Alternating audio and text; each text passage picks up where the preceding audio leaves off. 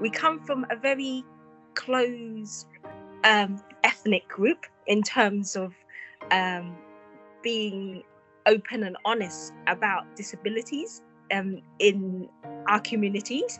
And so, not only is it a battle to kind of just educate people in people in those communities, it's also the taboo, the stigma um, of actually saying, "I've got an autistic son," mm.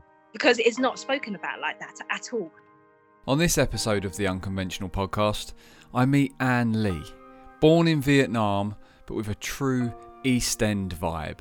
Anh is the mother to an autistic son, but living in a world with strong cultural values finds it really hard to talk about such things with her nearest and dearest. Anh and I first met on LinkedIn, where she spotted me as an advocate for change, someone that was openly talking about neurodiversity and autism specifically within my own son.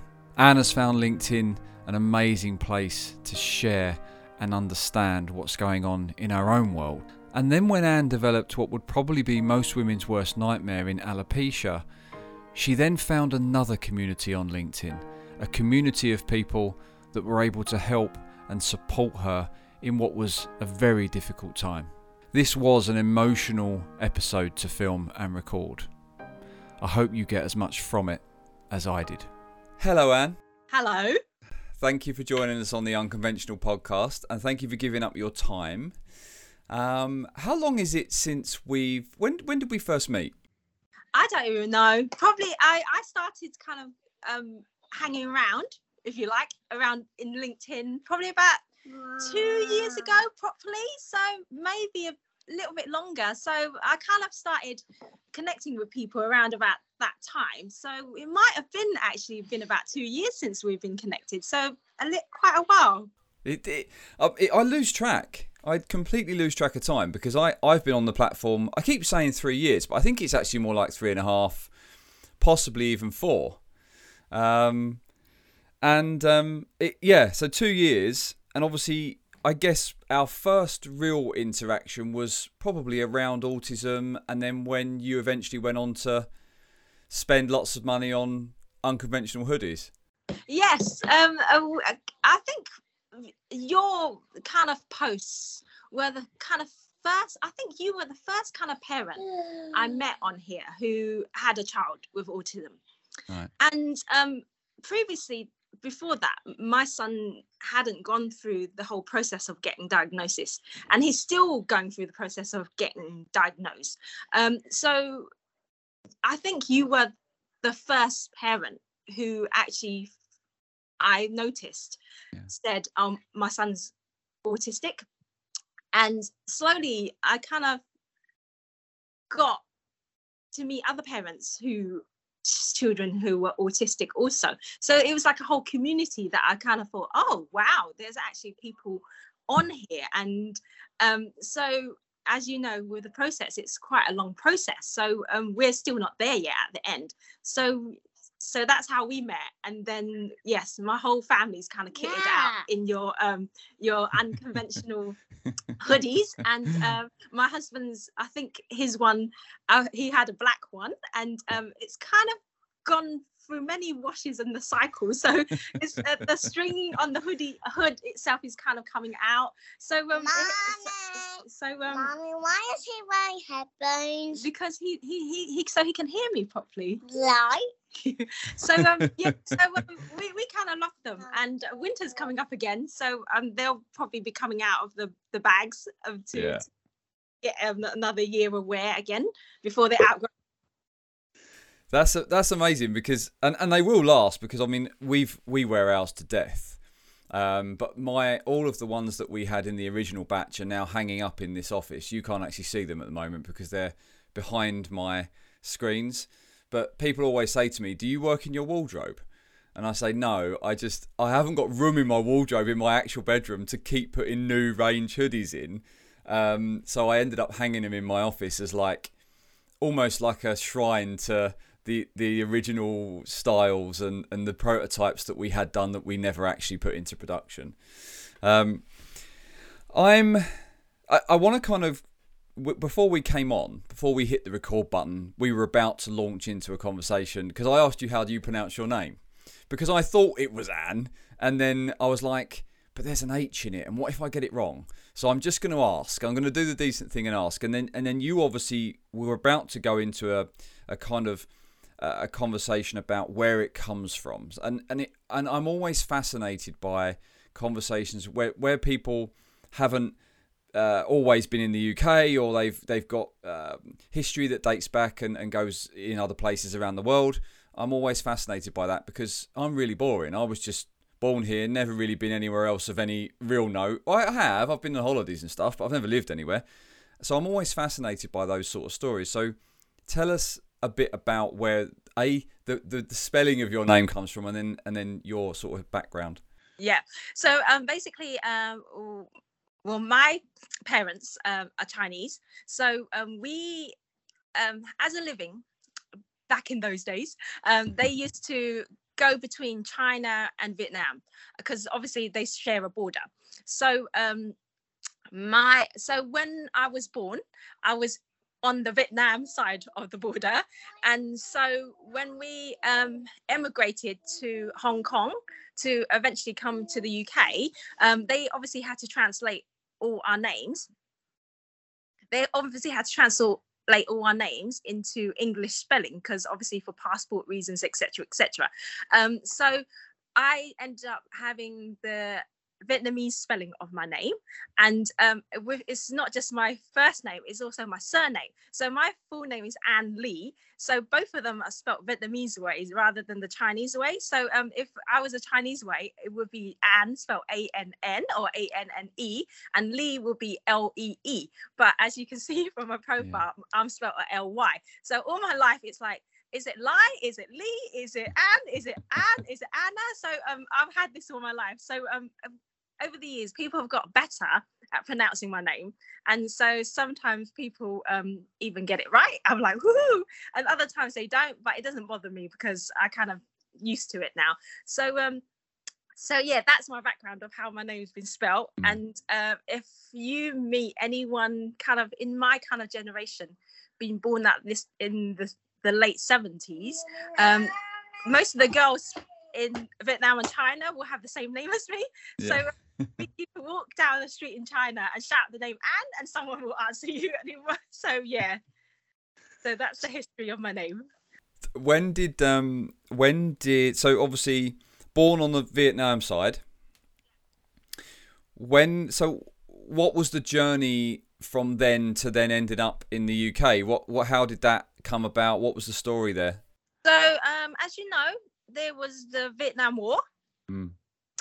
So um, I was born towards the end of it, near the near to like the completion of the war, and so from I don't know, I, I don't like to always um, give my side of the story because sometimes it can be quite biased because it's what we live and um, history might have a different version of it. Like you know the textbooks might say blah blah blah and our version it might be quite different because everyone's experience is a unique one and it's like that's their reality rather than someone from another country writing about the vietnam war. So um, obviously my parents lived through it the Vietnam War, and they had to often go and hide in caves to avoid the bombs and stuff like that. So um, obviously, um, during towards the end of it, um, I was born, and um, they what my parents' version of it is like to make up for bombing the country and killing so many people. Um, they decided, oh, the best thing to do is kind of give people a, a home in a different country maybe to make up for the years of devastation that they caused and people's lives that they ruined people's families that they killed etc etc so the first step was to um, take all those to hong kong who wanted to to leave the country. And then from hong kong was the big base and lots of people end up going to america the UK or Australia. So those were the options back then when people were able to emigrate out of Vietnam. And so my parents chose to come to the UK. Um, and quite a lot of people within our village, the surrounding areas came to the UK, um, but none of my um, mother's side of the family emigrated anywhere. So they're all back in China, but my dad's side of the family all went to America. So um, that's our history of how we got here. Um, so I was quite young. So I came to the UK when I was about two and a half, three years old. And um, so in between that time, I was born. Then my sisters, my sister was born in in uh, Hong Kong, and then my other sister was born in the UK, and then my brother was born in the UK. So we're kind of um, born in different countries. Um, yeah. So that's that's our history of how we came to the UK. Yeah, I must say when when we when you first came on, we'd we'd never actually spoken outside of DMs and obviously social media and stuff. Um, and when you first came on, it, it was literally just like chatting to chatting to me mate down the road. It was like, all right, and all right, and it, it, it's like there's literally no hint of of anything there at all, really, is there, in terms of accent? No, no, not at all. And people who um who don't see my face and actually speak to me on the phone just think I'm just like an, a high pitched EastEnder, and uh, that, that's what I do sound like, and it, and it's fine. Um, we as um, Chinese people are quite high pitched anyway. But um, so with the East End accent, people are like, uh, and then when they see me sometimes, if they don't see my name, they're like, oh, you, you you're not an East End um, English, and I was like, no. so yeah. Yeah, I think you definitely embrace the uh, the EastEnder. That's for that's for sure. Oh well, EastEnders is great. I love it. um, so when so you say you were quite young when you what what when was that in the eighties? Eighties. So I guess you come into the UK in that time. Um, I want to kind of shift it and then kind of pull it back a little bit. Obviously, you're going through processes with your. Is it is it one of your children or or all of them in terms of your exploring the ASD path? Um, just one, my middle son just your middle son. Um, back when you were, I guess, his age, the awareness around all of this just didn't exist, did it? Um, and I guess you coming into the UK not really knowing the system or or even kind of how you would go about investigating anything like that if you were even struggling was just probably a no-no. What have you found in the now that you're going through that process with your middle son, what how have you found things have evolved and, and are you finding it a a challenging process? Do you feel like there's lots of improvements that need to be made? What what's your experience of, of that process? Um it's quite um it's quite a difficult process in terms of um if you've never if you never if you've never been in um the process before it's quite um an alien concept in terms of like you're just thrown into into the process without people trying to explain to you what the steps are. So um, we went through um, when my son was two. I took him to the doctors and said he is speech delayed because at two he's he still wasn't speaking, and um, so they were said, "Oh, we're not worried because when they start school their vocabulary just explodes and you kind of just they just kind of catch up and they they don't get concerned till about about four four and a half um they said so we went to the doctors and they said they're not worried until about four and a half four years old if they're still not speaking properly then that's when they would go into speech therapy um right. he started reception i mean nursery and um the teachers kind of said, I think he might need additional support because he's not settling in as he should. But with for us, that was just normal. That was just him. He's a very active, very lively boy, and he when we go anywhere, he um he would just go off and do his own thing, run around, have a really good time. And so I would never be worried about him going to school because I thought he'll be fine. He's not a shy child. He he will just go in there and be fearless and do his thing. Mm. And so we thought that's just his personality. We didn't we, we wasn't concerned. We were just saying, oh, he he just didn't know how to communicate um his knees at that point. and maybe at some point he would um, he would outgrow it and etc etc so school kind of flagged that there might be some concerns and he might need additional support. And so throughout the nursery time um, we just kind of um, they started the process of um, saying oh he may he might need um, to go through the process to get assessed whether he's got autism or um, ADHD or whatever it is that they think he might he might have. So um, we were saying, okay, obviously, whatever whatever he needs to do, whatever he needs, we will support the school because at the end of the day, it's about him getting what he needs, getting the support that he needs, and going through and getting education. And um, so we just uh, supported school. The school supported us, and he had some great teachers, etc.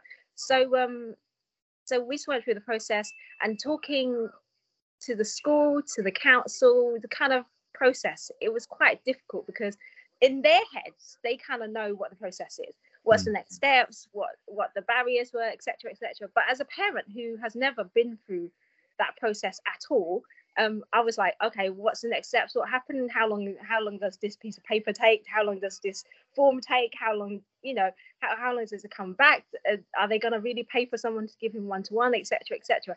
So um, it it was a, a steep learning curve for myself, um, who have never encountered a, a, process or actually know someone who was at school who's actually been through that process because until until my child um, started um, the process, I didn't even realize that our mainstream primary school supported kids mm. with autism. And mm. it's only when I started talking to the SENCO coordinator, um, they were like, "Oh yeah, we've got 21 kids here who who who have been through the process here, and uh, in year six now. Some of them in year six now. You wouldn't even know that they've been through this process and need additional support because they've kind of flourished, etc. Mm. Um, so um, I was like, oh, uh, until you kind of step into the world, you, are kind of oblivious to um, to actually how many kids who do have um, autism or additional needs that do need additional support. Um, so you're just kind of going around in your merry little ways, taking your kids to school and going home, etc. And then you're actually thinking, actually, you don't even notice anything. And now with my son going through the process, I kind of go on the street and I actually see adults who I think actually you you might be autistic, you might be etc. who previously 100% honest, hands up, I'll be like, you you look like a weirdo to me. Mm. But now I'm like, actually, mm. that was so wrong of me to actually think that back then but now i'm like i you, you, pro- you probably just you probably are autistic or you got adhd whatever it is and you you've done great to mm. be able to go to the supermarket and function and etc mm. etc because for my child as a five year old now it's hard for me to kind of see what he'd be like when he's 15 when he's mm. 25 when he's 35 etc so um yeah, I, I still um so he's got all his um uh support in place and stuff now, but we're still waiting for to actually go and see an autistic practitioner to get the official diagnosis. Mm. So that's where we're at at the moment. Okay. Do you think that's um, why it's so hard to sometimes educate people that don't live in that world? Because, you know, you touched on something there that prior to you being part of that world because you'd started that process. Um, and, and whatever it was that kind of triggered you to think about those things, you, like me, before I went down that road eight, nine years ago, I had a very different outlook on different types of people. And to be honest, we weren't in that world of LinkedIn and social media uh, trying to overly influence us. It wasn't really spoken about even even seven, eight, nine years ago. But I think it, it is difficult, I think, to educate the the people that don't live in that world, um, because I it's so often unless you're dealing with it and facing it day in day out, you you just you just can't comprehend what it's like.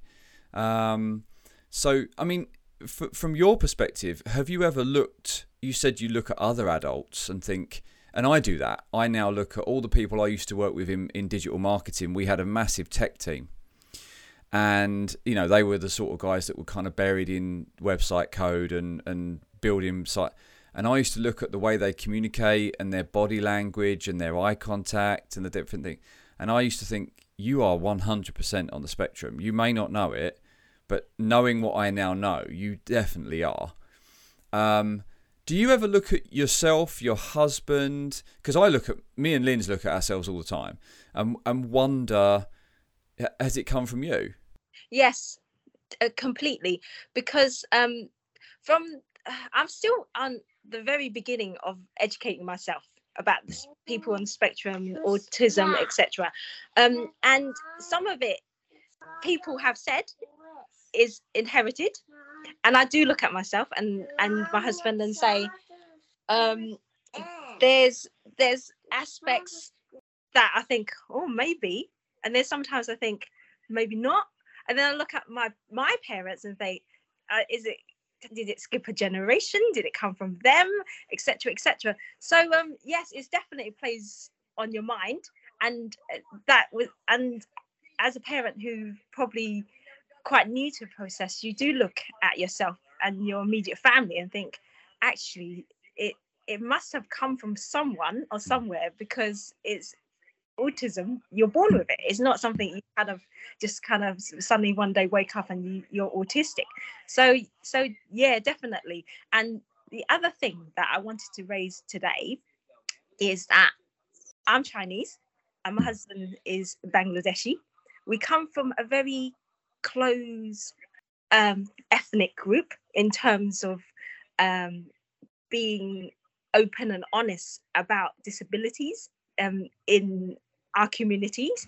And so, not only is it a battle to kind of just educate people in people in those communities, it's also the taboo, the stigma um, of actually saying, "I've got an autistic son."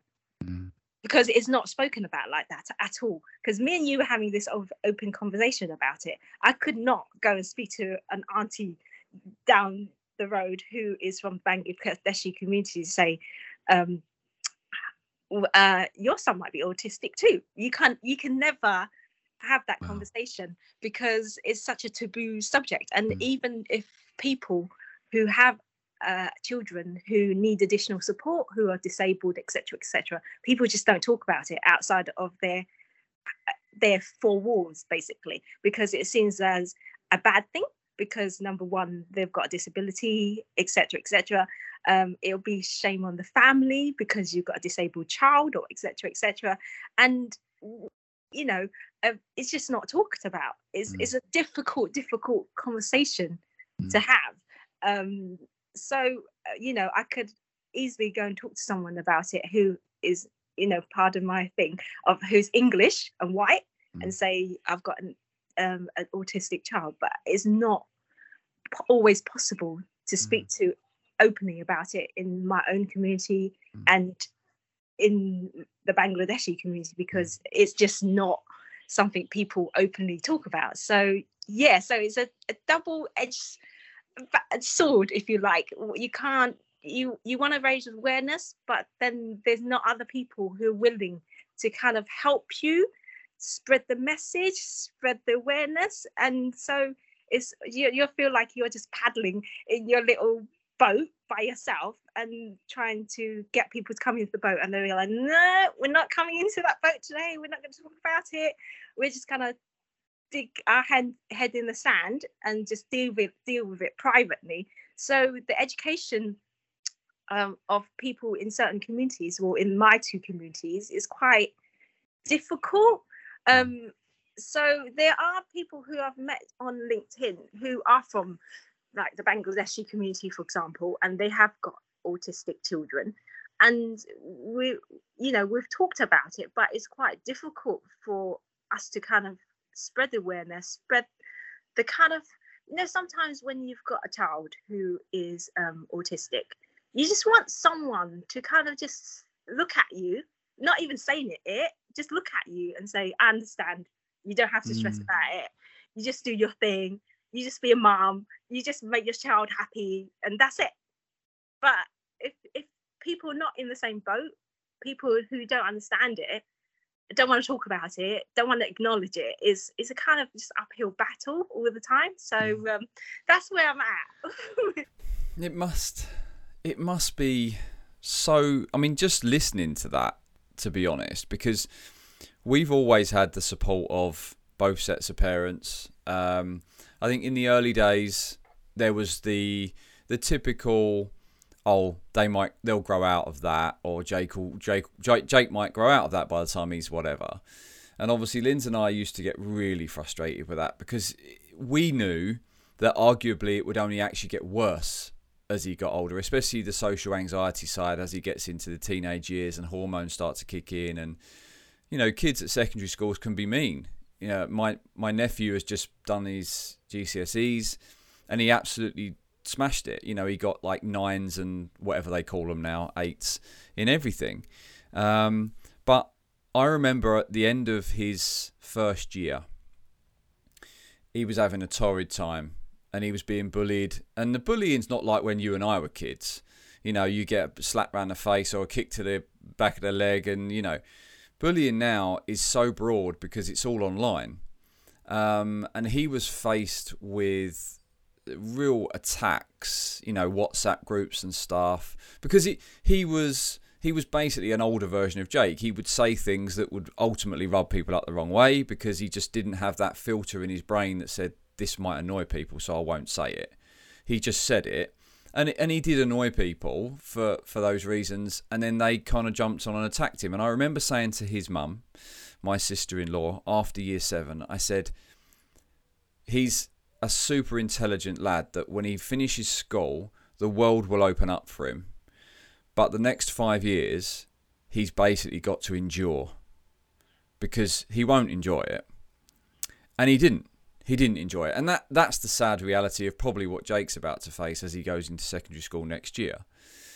Um, but it, it that must have been or must be so extremely difficult because my parents did evolve and it did become easier for them to adjust and as Linz and I kind of kept hammering home that message of this is what it is. These are the difficulties we face. You need to see this with your own eyes.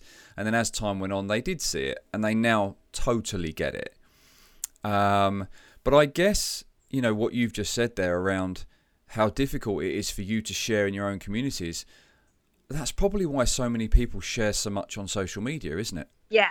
And and I think um that's why I share on mm. so, on social media because it's almost like um so, it's weird to say this but sometimes strangers show a kind of different level of kindness compared to your own community to your own family um and it's also easier to talk to strangers to kind of um someone to say it's okay to feel like that today and so i think that's why the the, the world is exploded with social media because sometimes it's not just about autism. I think it's just about people being able to just share their feelings and be, people to actually someone acknowledge it to say actually it's fine you feel what the hell you want to feel mm. and it's fine and tomorrow's another day you do your you carry on doing your battling with whatever you need to battle we're, we're here to kind of just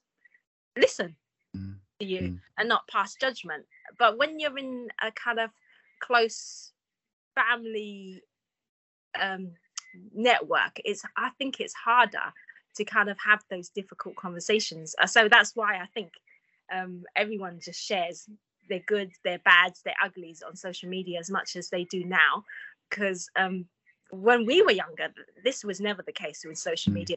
We've had like I've had Facebook, for example, for years and years and years, and now you're just seeing all sorts of people sharing all mm-hmm. sorts of things that you would never ever see 10 years ago 15 years ago because back mm. then it was like oh everything's private everything's private and now it's mm. like it's fine to share and it is um i find it and, and i do it myself um i'm very fortunate that i've got um that like i said that that network around me but in so many cases it is a it is a cry of acknowledgement, isn't it? It's a cry for support. It's a I wonder if there's people out there that are actually going to get this perhaps more than the, the people in my immediate circle do.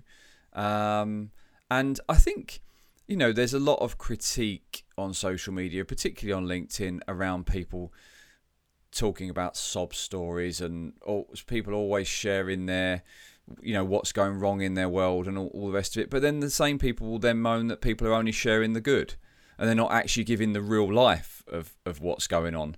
And i think you you have to uh, one, one thing i've learned is that you have to share what you feel you're happy to share and the right people that are going to support you and be in your circle will be in your circle and and the people that won't they might have something to say about it on occasion but you know what who cares? You're always going to attract that. Um, I, but but as we've said, I think that must have been a, a, a, particularly difficult time and remains to be a difficult time for for you. Um, in I want to kind of shift it to when I first met you on LinkedIn, as we've just discussed, probably about two years ago. Um, you were a VA and you had your VA business. Um, how long had you been doing that, and was was your kind of um, commitments to the family and your newfound knowledge of your son and the process that you were going through there was that what drove you to become a VA, or had you been doing it for a lot longer than that? No, um, so I think when I first started posting regularly, it was when I started becoming a VA because I got to the stage where, as a mum of three, my brain was just like junk of just being a full-time mum. I just kind of needed a different kind of outlet to let my brain function in a different capacity. Um because previously before that i've always worked my whole life and so i kind of gave up working when i had my first child and um i always wanted to be a full-time mum because that's something i i always believe if you're going to do something do it properly and do it to your full potential. And luckily enough um we didn't need my income so i could give up work and be a full-time mom and i really really enjoyed it for a good five five and a half years so when i got to the stage where i started va business i was like okay i need some kind of something else to think about apart from the kids they got to a certain age now and they kind of you know um, don't need me 24 hours a day mm. i kind of just like need an hour or two a day to kind of just do something else so i i managed to do VAing for about a year. And then I started having health conditions. As you, I think, probably know, my hair started falling out. Mm-hmm. I got diagnosed with alopecia. Um, I had other health conditions. And then at that same point, my son was going through the process of mm. officially getting diagnosed as well, um, going starting through the process.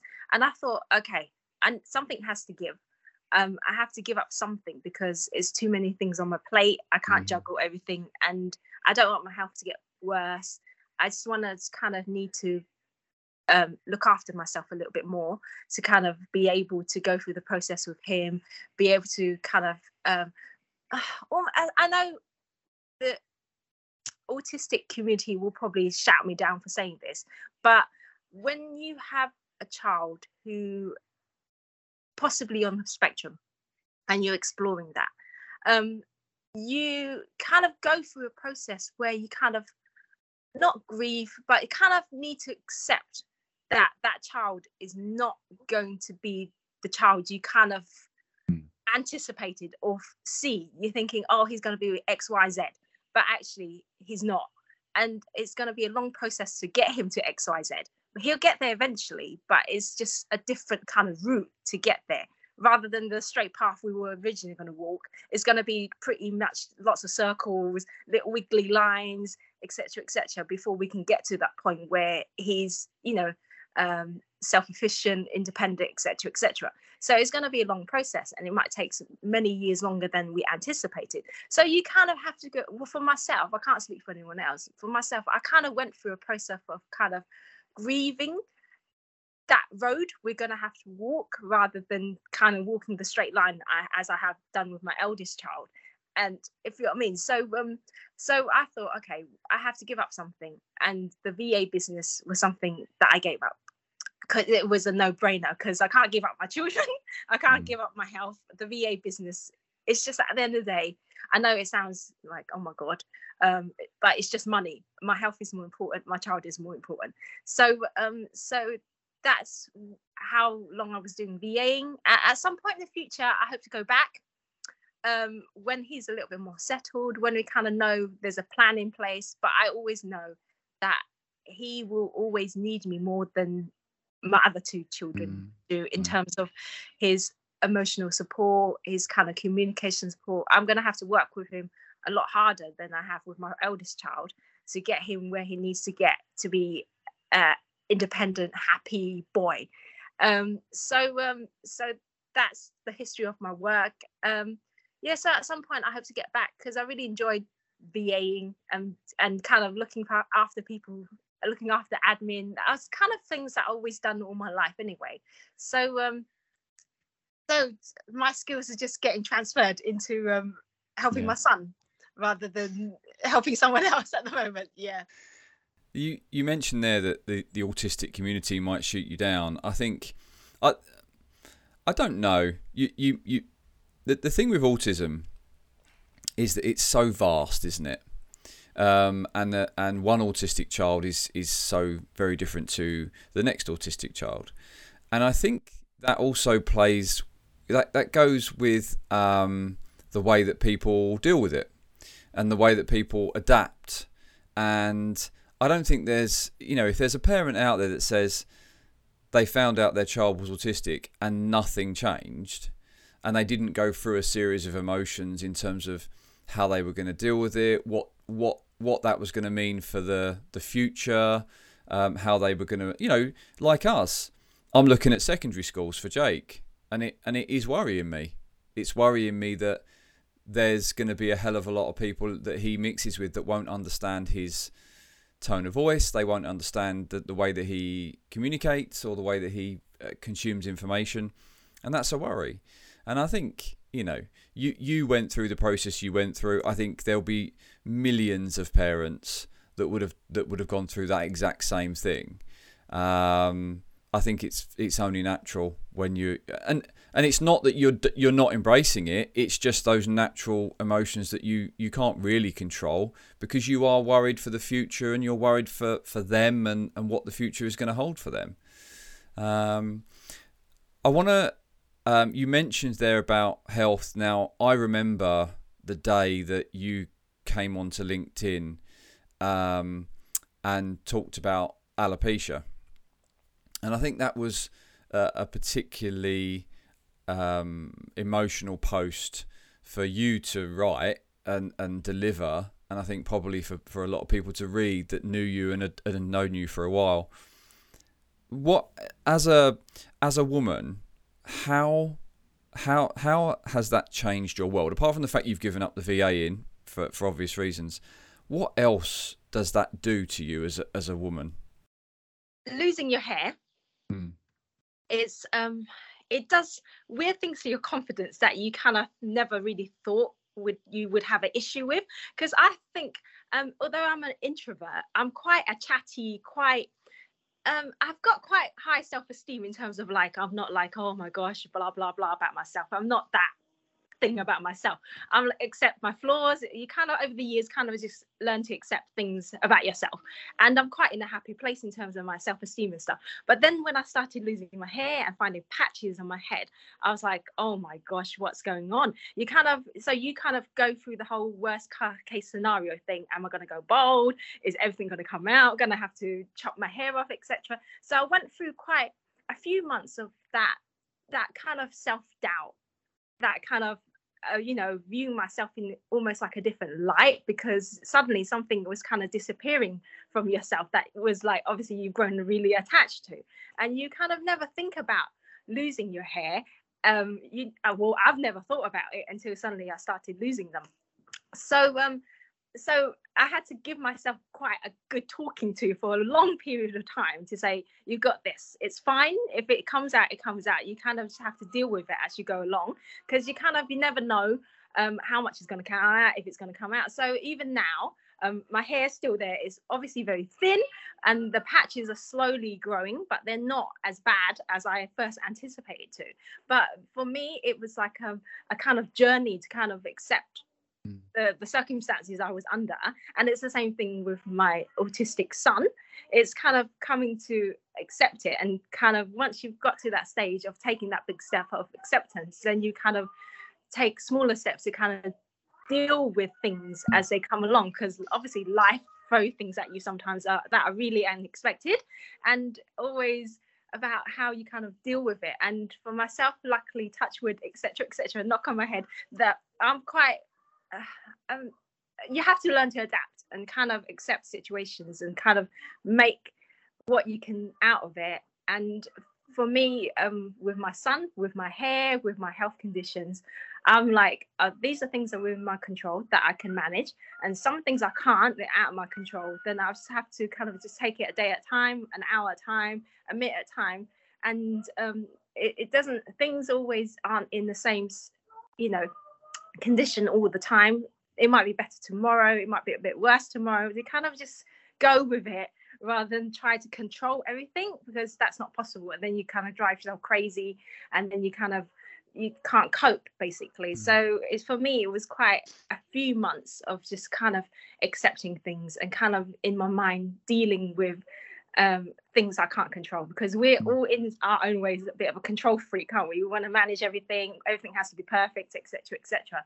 And my journey within the last 12 months it is about me learning to kind of accept things, deal with them, and kind of say it's fine not to be okay but you might be okay tomorrow to, the next hour might be better the next day might be better so yeah so for me it's just about that journey for mm. myself have you found as you did with um, linkedin and that autism connection obviously you said when you found me and then obviously since then you've obviously found other people in that in that in those circles did you find a community around um, alopecia when you first talked about it on LinkedIn? Did did other people come to you and kind of re- were relating to the story? How, how did that?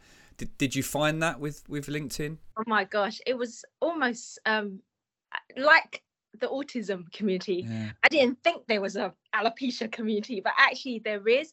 And so some people they they have severe alopecia, they go completely bald. And some people will have patches that you would never tell that they have alopecia because it's hidden under a certain layer. So um so basically um when I first talked about it there were people within my kind of network who who said oh you need to talk to this person or you need to connect to that person because they're they're the amazing um, and they're so supportive. They've got alopecia themselves and they're like rocking their life. They, they've not let them hold hold them back at all. So it's so it you know although there's like lots of people on LinkedIn say you can't write about this stuff, you can't write your personal stuff, you can't write about this, but actually when you do start writing about things that are personal to you all these people come out of the woodwork and say actually i'm here i'm here um, i've got the same condition as you. I know exactly how you feel. Get in touch if you need to talk etc etc so um, it, uh, it's been amazing with um, both my autistic son and my alopecia to find a community of people who actually understand completely where you're coming mm. from. And actually so supportive in ways that I could never imagine possible because yeah.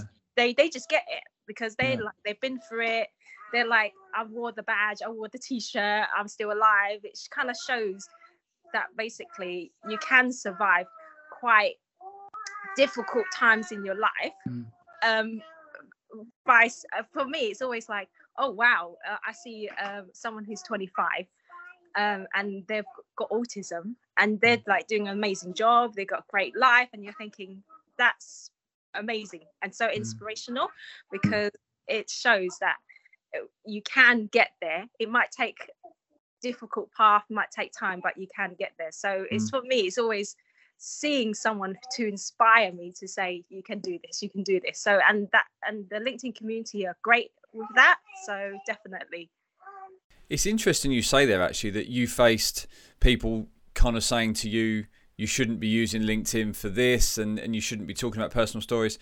I hear that all the time. You know, uh, people saying that, uh, and that is a very personal story, isn't it? But then I, I, I see some of the stuff that I've shared over the years around Jake and the, some of those challenges. I also see that as very personal. And do you know what? In three and a half years, I've never ever had anyone say to me, "This isn't the place for for those stories." And it, it, it even now it shocks me that you having shared that, which was an emotional topic to share, something you were really brave to share, um, you would get people saying this is the wrong, this is the wrong place to be sharing that that type of information. It, it just baffles me now. Yeah, and I I think I think historically linkedin was always designed to be a, a, business platform where you look for work where you start your business and stuff like that.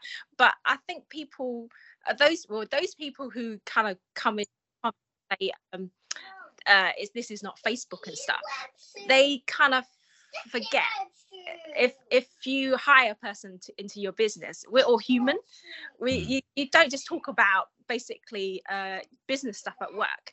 You you have a cup of coffee at your desk. You talk about something personal. You need some help with something. You need to take some time off because you, your kid's sick and stuff. You talk about that stuff at work. Why can't LinkedIn be the, kind of the same kind of supportive environment as you would in mo- well hopefully most workplaces? Um, is life is life is a rainbow of things that happen to you. And and i think it's about just supporting people wherever you can. And i don't think it, it's got to a stage where linkedin is so business orientated that people can't share stuff. I i find actually sharing my business stuff when i was doing vaing the most boring post to ever write. I, I prefer to write funny things. I prefer to mm. write about my life, my experiences, because that's what I'm all about. And I love reading people's personal stories. You know, the heartbreak. I cry with them. I laugh with them. You know, I lick the screens when they put out beautiful cakes, and I think I wish I could bake something like that. Actually, I want to eat it right now. So um, I I, I think people are getting better at sharing personal stuff with, within LinkedIn. Um, and I love LinkedIn because it's just it's just people are just so supportive when you find the right people to connect with. And um, and facebook is the same. If you find the right people it's it's fine. Um, i'm addicted to uh, like Instagram and uh, TikTok, but I don't do anything on there because I just follow people and they make me laugh. I just go there to kind of sometimes escape my own things because TikTok videos are lovely when especially when you see something funny, a little hack in life, and actually do learn a lot of stuff if you give um, other people opportunities to kind of educate you. Mm. So um, that's what I'm all about. I love reading other people's stories and their life, all the good stuff, all the bad stuff, and that's what makes us all human. So I definitely all thumbs up for sharing personal stuff because I want to continue to do it. Absolutely, and I, and I think as you said, you quite rightly said, business is is personal people, you know, that old saying that oh, it's not personal, it's it's just business. The reality is when you're trying to market yourself, especially as a as a relatively small or medium sized business, you you you. I've always said you always buy people before you buy their product or service. Um, and all right, people will argue, well, no one buys Jeff Bezos before they go and shop at Amazon, but none of us are Amazon we're, we're not Amazon, we're not Tesco's, we're not Walmart. We're just one, two, three man businesses or woman businesses that are trying to make ends meet. And the reality is, if someone's going to invest money in you, more often than not, they will invest in you as opposed to the name on on on the door, if if that makes sense.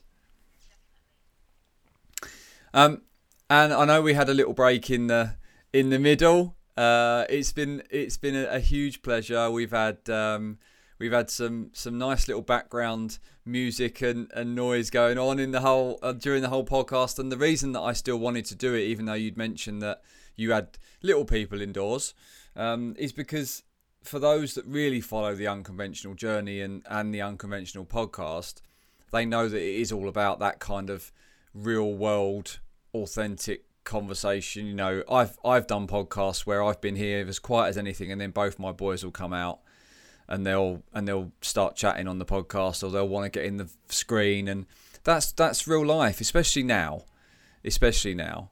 Um, so you know it's i think it's been it's been fantastic and thank you for sharing what what i guess for you have been quite emotional topics. Yeah and and i and i think the younger me would have been scared to talk about all this stuff but because I'm in my 40s now, I've kind of embraced the ability to kind of share stuff and actually delve deeper into feeling it and being okay about feeling emotional about stuff. I cry all the time with all sorts of stuff, but it's a good release. And that's why, in some ways, I share stuff on LinkedIn because just getting things off my chest. Um, being an introvert, we're all very good at keeping things to ourselves, and it's just letting, learning to let someone help you sometimes. And they're, you know, kindness in strangers. That that's a saying, isn't it? But I think it, it is actually there are actually people out there who are kind enough to support you if you just tell someone. So mm-hmm. definitely. So it's not about just um oh something really serious has happened in your life and you're gonna commit suicide so reach out but it's these everyday mm. things as well that kind of build and build and build so you get to a stage where you think you can't cope anymore so i never want to get to that stage so mm. that's why i share stuff because mm. it's just getting off my chest always helps as an introvert i'm always like oh i need to sort this out myself but actually you don't you just mm. need to just share and someone there's always someone mm. to to kind of drop you a DM, drop you a little video message and say, I'm here, I'm here, just come, just reach out. So, yeah. I, and I think that is one of the key takeaways from this podcast, actually. You've just hit the nail on the head. People, we bottle stuff up, we bottle stuff up, we bottle stuff up, and then it comes out in ways that in some, in some, you know, very often are unthinkable. Um, and when you are able to have that release, when you are able to share and when you are able to be brave enough to share even the real difficult ones if it's if it's fairly regular hopefully you never reach that point where you think i've got no other option but to to end it um, and you know that i think that is a, huge takeaway and and something that um, I certainly pay a lot of attention to, especially on social media when I hear the, the tragic stories of people that felt like they had no other no other option. And I think that is um, you've kind of really hammered home that message there that talking and sharing, even when sometimes you don't want to or you don't think anyone's listening, there is always someone listening and there's always someone that will relate. And that can make a massive difference to people, I think. Yeah, definitely. And, and is and going forward, that's massively important for my son to learn as mm. an autistic person that um you know he will get barriers, knockbacks, people being mean to be him, people bullying him, and it's him understanding and me modeling that he he can share and he can talk about it. And find ways of communicating that might not be verbal it might be other ways of communicating. So for me it's definitely about sharing. Um so and for him to to learn that moving forward he can share as well. Mm. And this has been a, an absolute pleasure um, I'm going to let you go and um, do some entertaining. Um, and uh, we will speak again very soon. Thank you very much for giving up your time today. Thank you for having me.